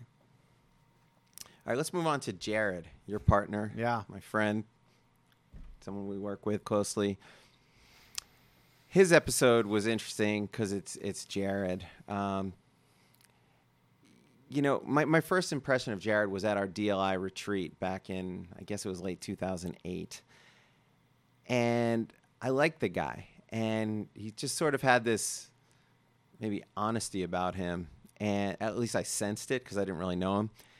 And towards the end of the, towards the end Because of, you're a seer, I, I think it a, is, a yeah. profiler. And what I said from my experience, I already had experience in the industry in California. I said, don't let this industry and success, because I was sure he was going to be successful, don't let success change you because he did seem so genuine. Mhm. And you know what? A decade later, once again, I mean, I don't want to pat myself on the back, but I nailed it. You know, Jared is one of the most genuine people. He is successful. And the way the whole Angelica thing intertwined into this with, with Jared and, and Amy Katz, Yeah. these guys put their family at risk to help for what Jared was a relative stranger. I think she was an acquaintance at Yeah. the time. That's Jared. That's, Amy. Jared. What are you going to say? That's Jared. That's you know? Jared. So a few things I, I think are worth mentioning with Jared, and it's just sort of this guy's kind of quiet philosophy on life. Don't worry, accept, because regret is a waste of time. If Yeah. something already happened and didn't go your way, it's over. Yep. so don't worry about it. And I think that's Did you know that before you heard the episode? And did you practice that? I don't practice. I'm I, the, again. I mean, the, these are the things, the introspection. These are the things that I'm I'm thinking about from listening to all these successful people we know. I'm trying to take away some of their best qualities, and Yeah. yeah. I mean, I I want to get there, so working on it. Friendship is not a two way street. That was a big one for me too. That's a good one, and not prepared, not rehearsed, not anything Mhm. I was expecting. And he said, "You can do more for your friends than they can do for you." And with Jared, that that one didn't surprise me or, or anything like that. But that, But when you hear it, when I heard it, point, it's, yeah. it's like a punch in the nose. It's like sh- you talked earlier about the introspection that this kind of thing does, Mm-hmm. and that was a great one because you you can't help but to think about all the relationships in your life, not just friendships with your wife, with your parents, with everybody. It doesn't have to be a two way street. The genius in what he said is, I can do more for them than they can do for me That's right. because the assumption is it doesn't have to be a two way street. Is yeah, maybe they can do more for me or whatever, but it's no that and that's when Jared deals from the middle. That's where he deals from in friendship and relationships. And it comes to comes back to it was one of your other guests. D- don't keep score. His- Yeah. And Was that Clyde? I think it was Clyde. Who- Yeah, he Yeah. early on in his life he kept score. Right. What did you Yeah, do for yeah. me? What did I do for Correct. you? Okay, it's one one. We're even. That's right. uh, So yeah, there goes the uh, similarities between the shows. right. It just Now, All right. Jared, let me say this about him. Having him on the show was incredibly difficult for me.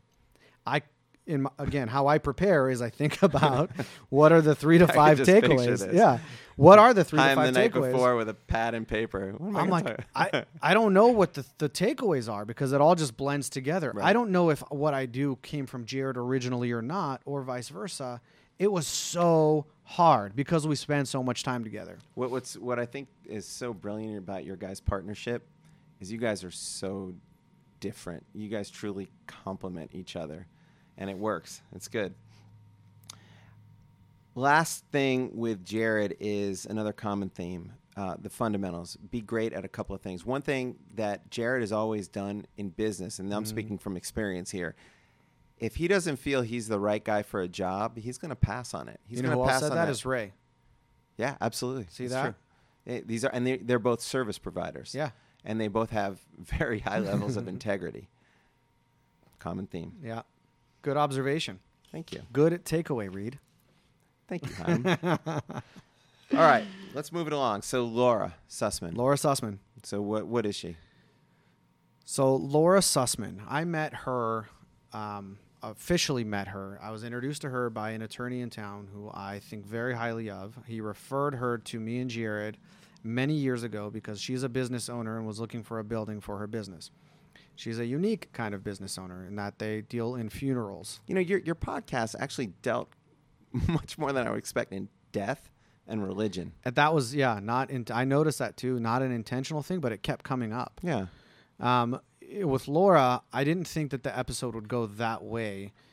And maybe this was me as an interviewer not bringing out the side of Laura that I wanted to bring out, which is she is so funny and comical. That did not shine through. It didn't, and I, I reflected a lot about that. But what did come through was, you know, leaving a legacy, which tied into That's right. you know the success significance thing and that wasn't something that we you know practiced or rehearsed or we were thinking about i was and uh, thinking about talking about but that's what came through with that so here's a person that deals with i mean that, that's her profession. When she gets a phone call from a, a customer it's because someone died literally. It's something we say here you know it's like no one's going to die if you mess this up. That's right. it's a little different for her. But that's where re- you know life where the rubber meets the road with life. Every call she gets every experience she has yeah it brings everything back to perspective. Ties into jared don't sweat the small stuff. That's right.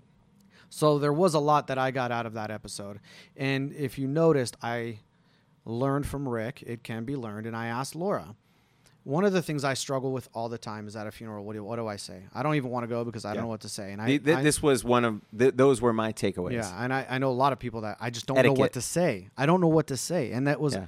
I took the anything. Be there. I learned the it can be learned approach. But she no, she gave us three things to say: acknowledge the death, acknowledge the loss. I'm sorry for your loss. That's it.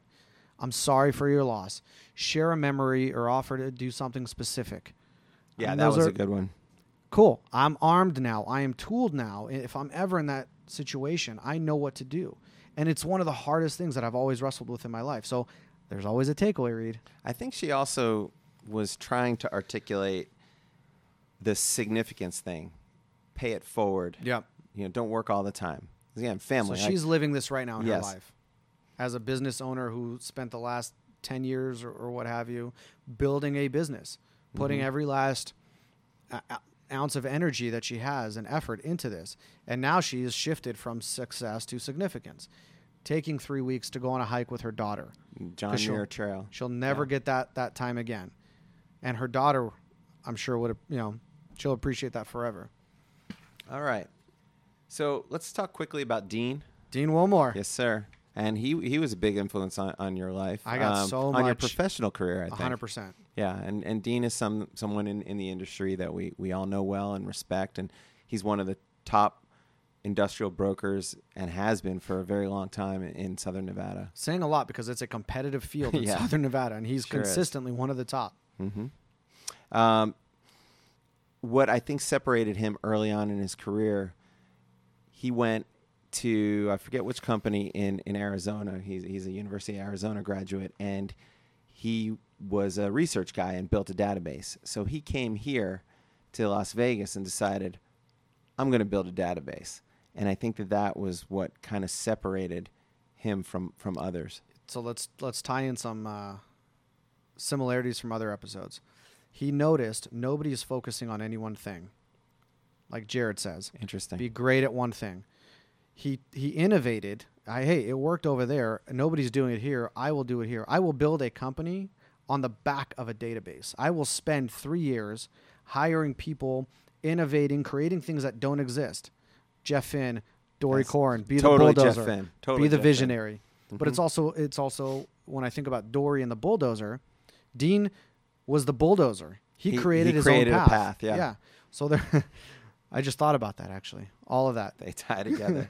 Another thing he did, and and this I just have a lot of respect for. It was uh, he was a young broker, and he knocked on a door and got the deal that saved his career. Yep. You know, and I just I just love that story, and it's a story you hear kind of over and over again, but it, it takes a, a certain kind of guy. Let me riff on that for a bit. So Andy Borans taught us how to recruit, how to rush, and he has a whole system that he created. The online The system online that has nothing to do with the internet. Yeah. But one of the things that he teaches is called dorm storming. Dorm storming. So I'll explain it. You get a list. It's So Jewish fraternity, you get the list of freshmen and any, uh, you know, Friedman, Silverman, Katz. Good chance that, that that's a Jewish person. You go and you knock on their door at the dorm, and there's a whole process of how to get into the door. And that's exactly what Dean Wilmore did with the crucifix. That's right. So imagine a guy standing It's well, what it is is it's just finding common ground. It's finding common ground, but it's going back to the fundamentals.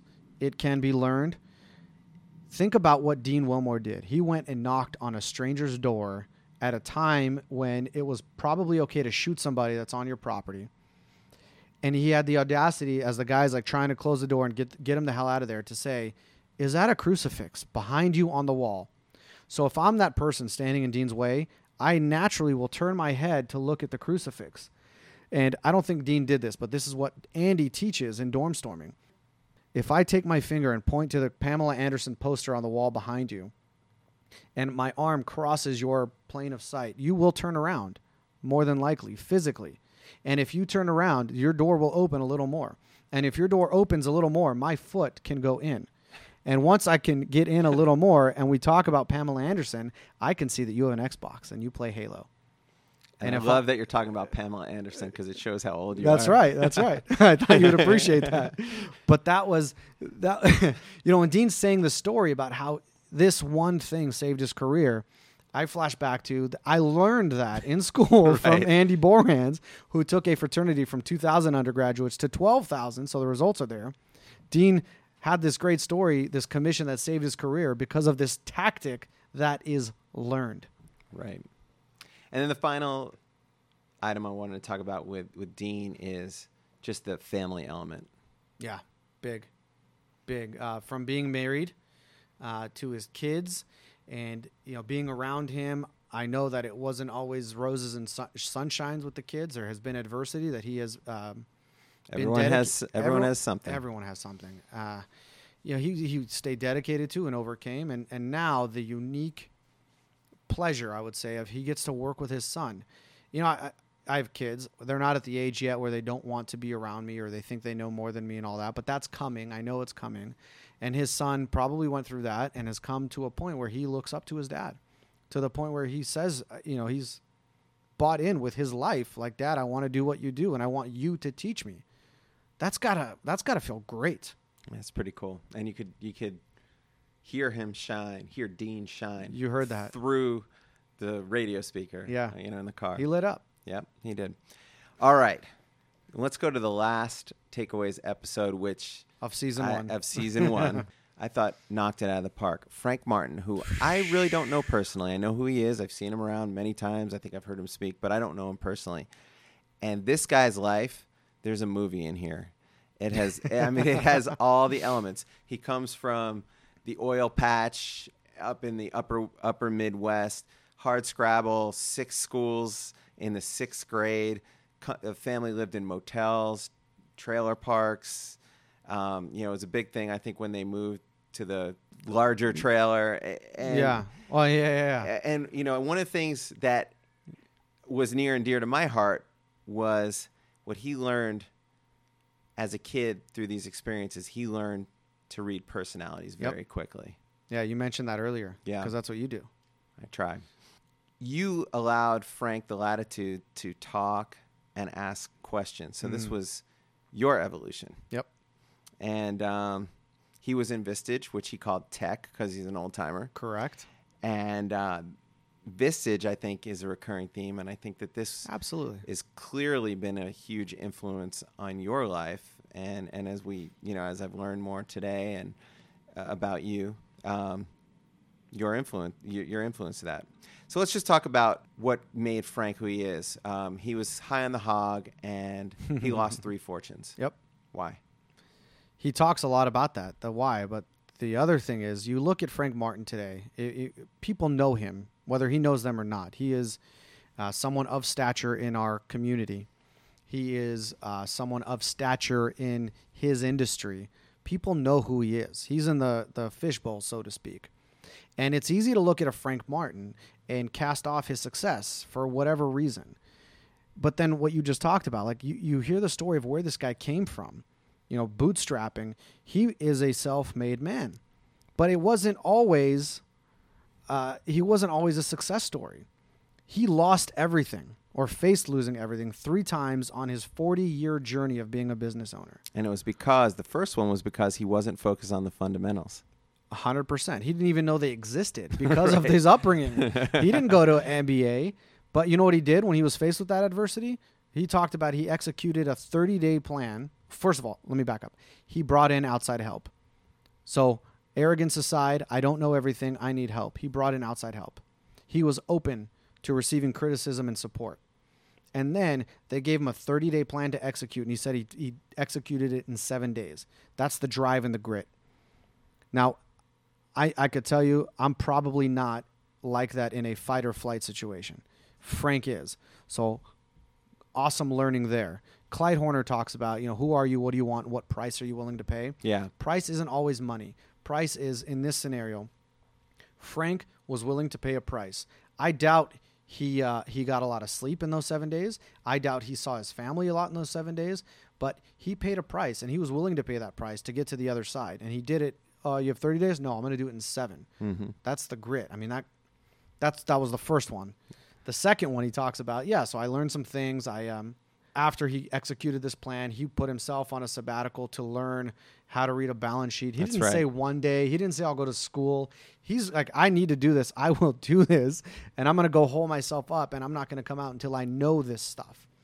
And he did, but he let go of the fundamentals. He got arrogant again. He Again, a- a- every 12 years, again. Frank got Yeah. arrogant.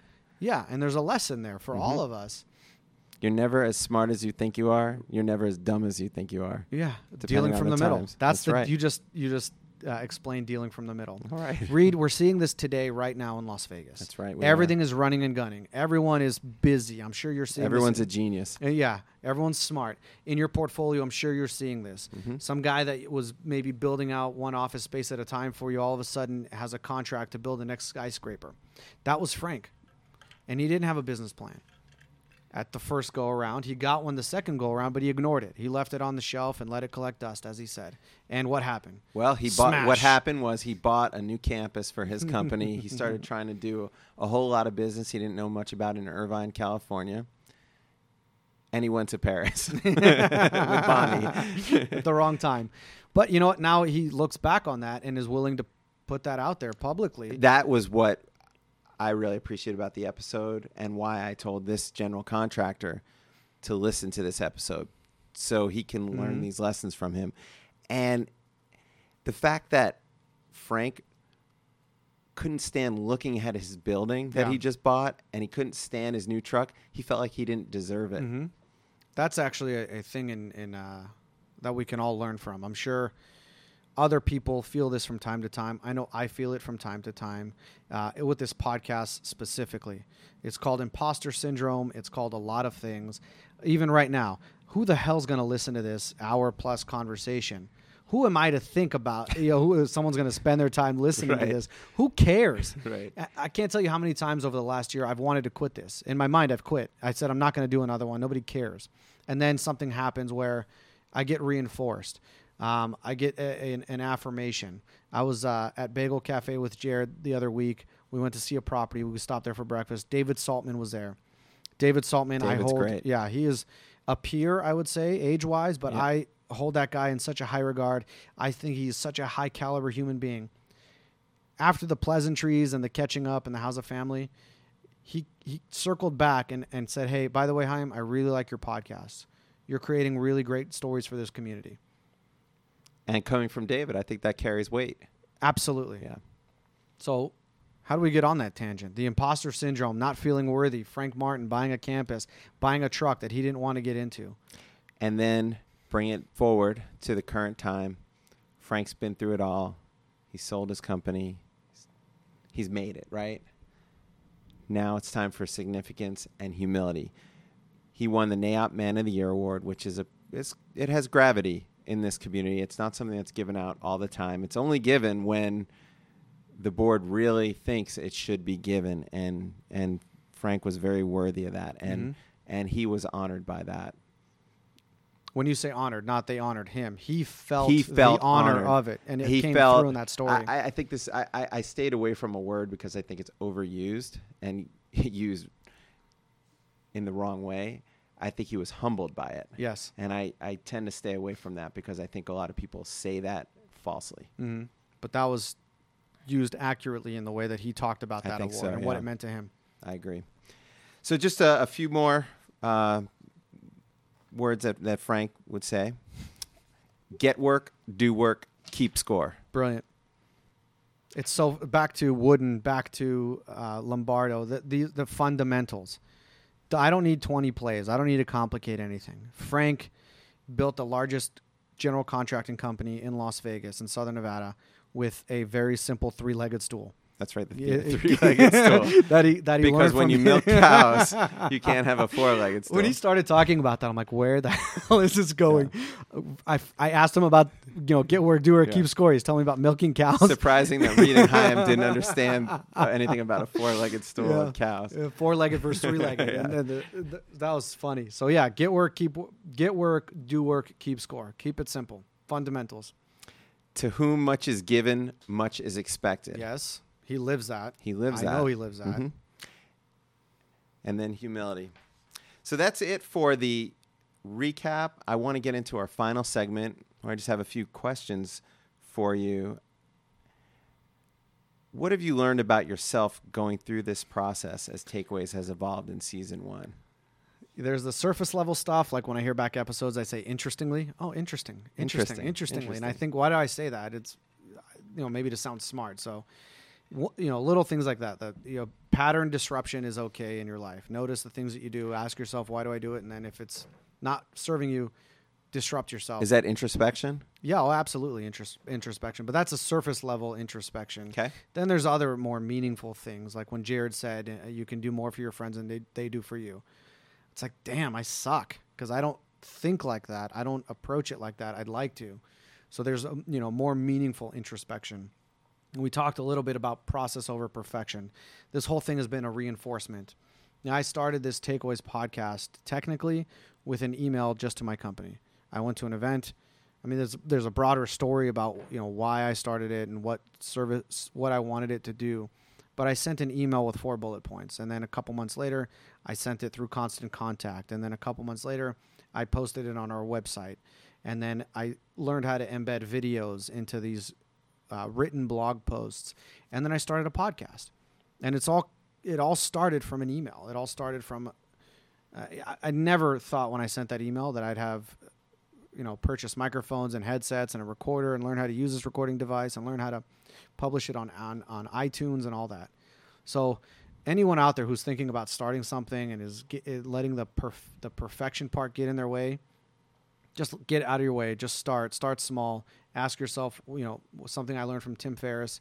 What would this look like if it were easy? And just go, and then see where it evolves to. And you know what? If it doesn't work, you can always quit or stop and and adjust. How's Yes. that? That's good. That's Some good. takeaways from takeaways. If you could do one thing over during season one, what would it be? Oh, that's a tough one. Um, it's a tough one because I didn't set out with goals. I didn't set out with metrics on purpose. In fact, uh, when I I started actually recording, Rick Myers came in to record December of last year, and it was December, so things were slow. So I had Dory in after that, and then I had Andrew Andy Borans come in because I knew he would be in town, and I did three episodes in one week, and I loved it. I was hooked. I was addicted to the process of of sitting down with somebody and recording it and all that. And I had to have a talk with myself about what is this really? You know, who's it for? What's it for? What is the change you're seeking to make? I didn't I didn't set out to do this to monetize it. And if I did, I would approach it totally differently. There are things that I would be doing, resources I'd be spending um, to get to a certain level of listenership, and then I'd have to sell advertisements, and then it becomes a business, and I don't like it anymore. So I didn't set out to really accomplish anything. I don't know what I would do differently. I, probably a cop out answer. It's a fair answer. What are you most proud of? I think that I stuck with it despite wanting to quit and not continue. Um, I'm I get really proud when you know, I get random feedback from the show. I don't want to say who and the names because I didn't ask their permission, but I, I recorded an episode, I sent it out, and someone's family member messaged me. I've had one interaction with that family member in a passing casual industry kind of a thing. Hi, nice to meet you. My name's so and so. That was it. Yet they sought me out to send me a message saying thank you for that. And that was really meaningful. And I have a final question. Do we want to talk about season two? we talked about it a little bit, and sure. Um, I think season two, I'm I'm really thinking about what what is the next element to add, and I think it's that it's uh, interesting. Somebody else's takeaways. If I do it though, where I get stuck or not stuck, but I get um, careful, is I want to I want to do it in a way that fits into what I'm doing. I didn't publish the first episode yet, but I did post on social media when my episode was approved by iTunes. It was a that was it. Nobody's heard anything, nothing. And I got an email saying I'd like to advertise on your podcast. And I was like, yeah, No. Hmm. Not just yeah. Who would advertise? That would be the right advertiser, but that's not what I'm doing. And you don't even know what I'm doing, so why would you want to advertise? Mm-hmm. So I I um there are things that um Uh, they're they're seductive to to explore and think about, but I have to stop myself and remember what am I doing? Keep it true. Keep it true. And I I view this right now as a Your hobby. audience will know whether this is authentic or not. Absolutely. But then if I, you know, the the the, the brilliance of both Clyde and Seth Godin with the, those three questions, they just ask them differently. Mm-hmm. Who's it for? What's it for? What is the change you're seeking to make? I'm not seeking to create a revenue stream through advertisements. So my audience is a very specific audience that I envision, and they're people that will take the time to listen to a 50 minute, hour, 30 minute conversation. And if I if I dilute that and go for the audience size that um, that would justify advertisers, what am I, what have I done? You've diluted it to I- justify. yeah. So if we if we go to season two and we add that element, I just want to be really careful that we're I'm doing it in the way that I set out to do this. All right. Well, you know what? This has been a lot of fun. I am absolutely honored to be a part of this. I think we can learn a lot from the people that we know. Um, and what this show has been has been a vehicle to get who they are and what they can share with us out to us. And I think that's a powerful thing. So thank you. And Reed, I have to say thank you. Uh, you were extremely generous, not just in agreeing to do this, but in the time and the care that you spent preparing for this. You know, 20 episodes, well, well 19. You listened back to every single one of them. That's a lot of time that you dedicated. So thank you for that.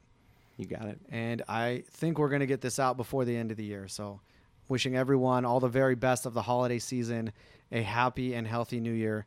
Thank you for listening. Thanks for tuning in.